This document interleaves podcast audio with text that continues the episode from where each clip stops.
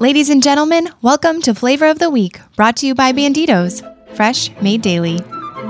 In Flavor of the Week, Kyle sits down with one of our local priests over four different episodes to sample variations of a favorite food or drink while they discuss the ins and outs of life as a priest.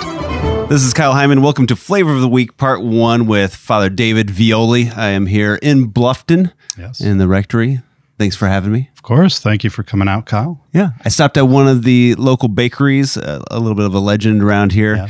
Of course, they're donuts or what everybody goes for, but I tried to think what is something that maybe Father David hasn't had yet, or just get a variety of things. So I got a cherry strudel, Ooh. a chocolate eclair, caramel iced cream filled donut. That, that's one of my favorites. So Uh, now, now I see how this works. Yeah. And then I got uh, a cupcake and I got the chocolate cake with vanilla icing. there we go. So any of these sound uh, sound like a good first try here? I think we got to try the cupcake since, you know, that's a good breakfast food. yes. All right. So here, chocolate cake, vanilla ice cream. What would be your go-to cake flavor?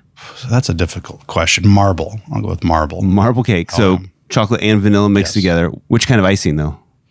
Vanilla. The chocolate would just be too overpowering. Okay. Okay. Yeah. All right. So I'm halfway there with the chocolate and vanilla icing.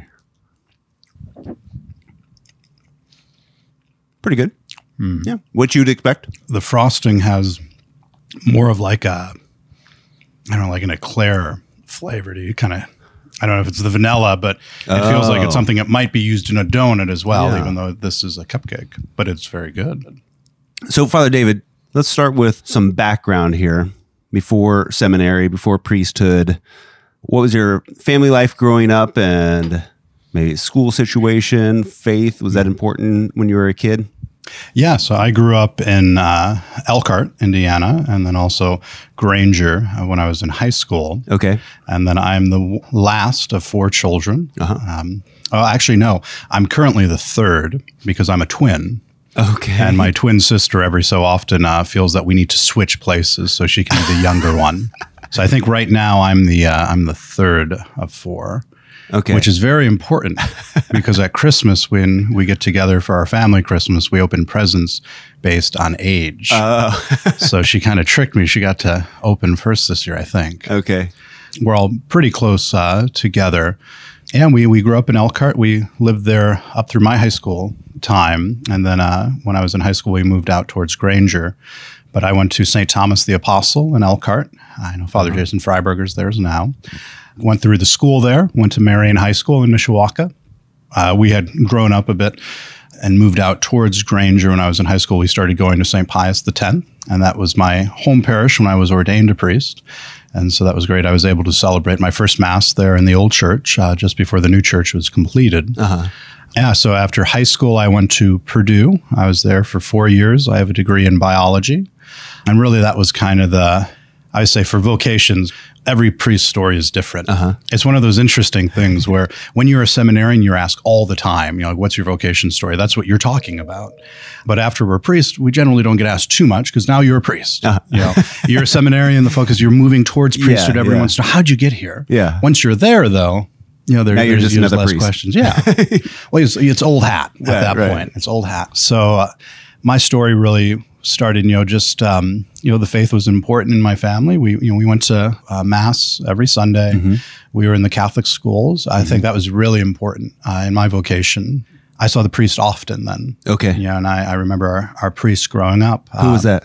Uh, we had a few different ones. Um, so when I was a little, little baby, we had Father Derek Sneyd and Father Steve Colchin. Father Steve Okay. left St. Thomas and came here as pastor.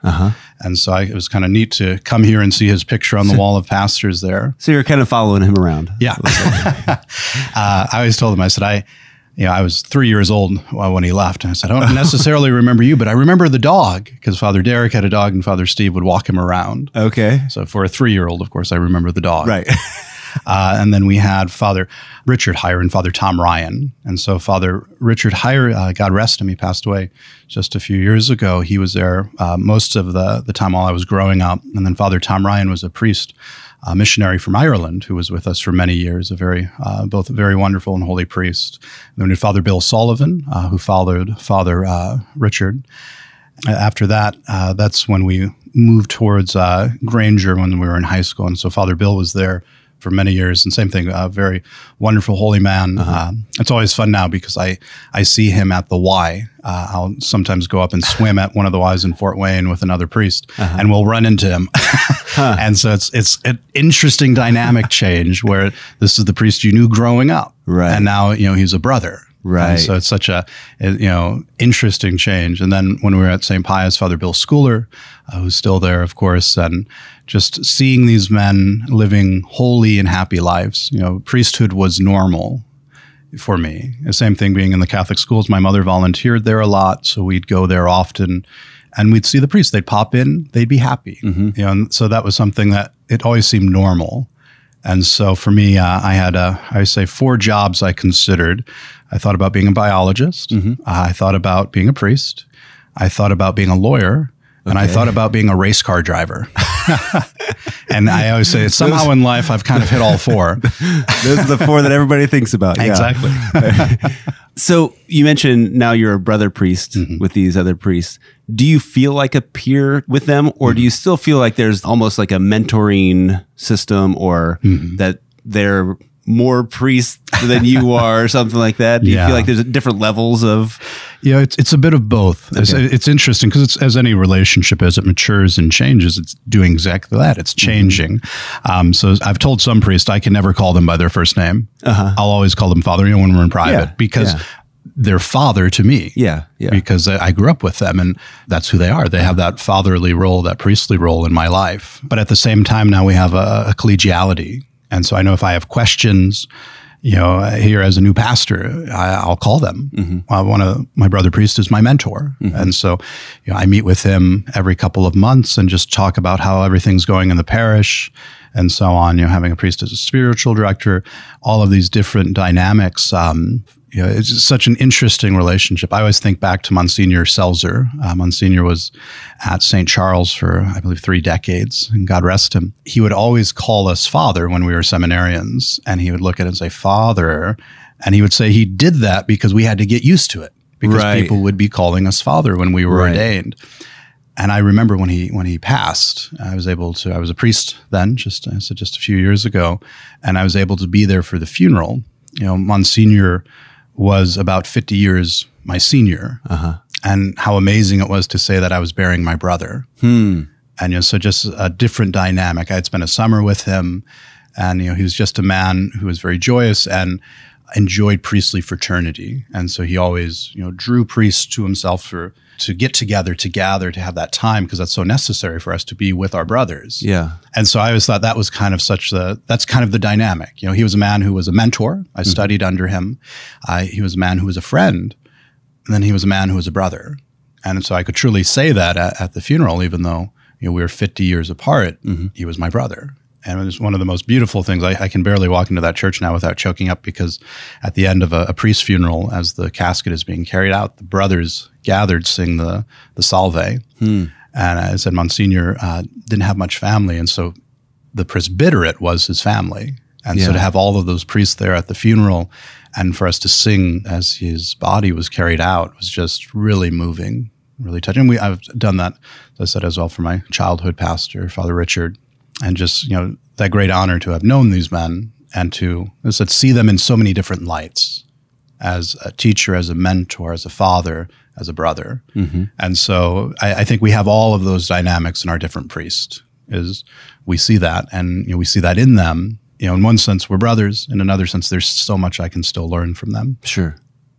So when discerning between priesthood, biologist, lawyer, and race car driver were you sold on that was your vocation that was your calling was to go into biology? Or yeah. were you kind of saying i'm still thinking about the priesthood but let's do this for now yeah so i had um you know just a little more on my story. When i was in uh, graduated eighth grade i uh, was in an accident going into high school. I, I, was practicing for football and while weightlifting i uh, broke a disc in my back. Oh, wow. so i was actually paralyzed and had to have surgery Um, really? Yeah, long time of recovery.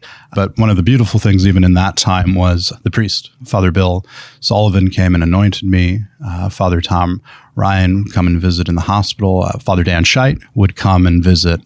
And so just to, again, see them, you know, with my family and with my friends, that care that they showed and just that, that great beauty. Um, so that's something that really touched me. And part of it was I did fall away for a bit because, you know, I was angry you know, just having to, mm. to go through that pain and that suffering. But what I saw then, you know, as I really looked back on it, was the beauty of it and saying just to see how God worked even in that time. I was thinking, you know, where are you? But looking back then, it's you're right here. You're here at every moment in my family and the great love that my family showed me, in the love of, of our friends, of the school, of the priest. Mm-hmm. And so uh, that really really hit me. And I had a, bit of a reversion back to the faith. Okay. But so going into that time in high school, then you know, we're starting to decide careers and all that. And so I thought about priesthood. I, I had a chance to um, meet Monsignor Galic. And so I was interested in it, but I didn't know how to do it. I had kind of this yearning, but I also loved biology. I loved what I was learning. I loved uh, some of the research I was participating in at that time. And so I kind of told the Lord, Lord, I don't really know, so I'm going to go to Purdue. I was accepted at Purdue. And I said, I'm going to go there and I'm going to study biology. But if after four years, you know, I still have that yearning, then I'll follow it. Uh-huh. And by my third year at Purdue, I kind of knew. Okay. And I so I started moving towards it. I actually applied for the diocese in May of my junior year. That was right when Bishop D'Arcy uh, had announced his retirement. Oh, okay. and that Bishop Rhoades then would be coming in.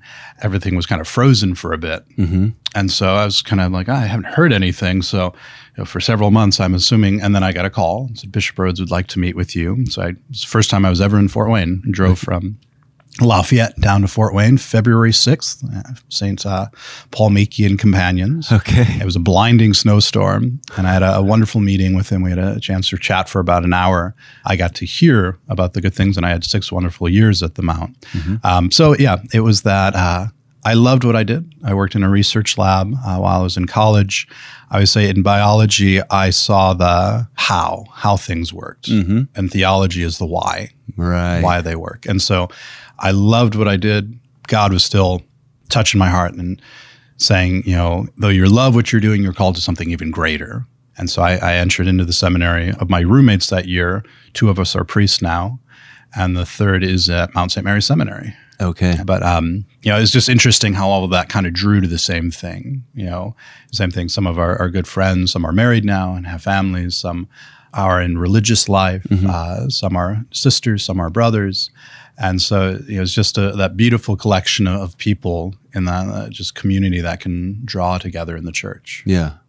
I've got so many follow up questions, but we're, we're out of time for this one. Uh, how do you think this uh, chocolate cake is, chocolate cupcake is working out here? I think it's pretty what, good. What would you, one to 10? What, what, do you think? For a breakfast food? Probably a 10. it's it's going to be hard to top it.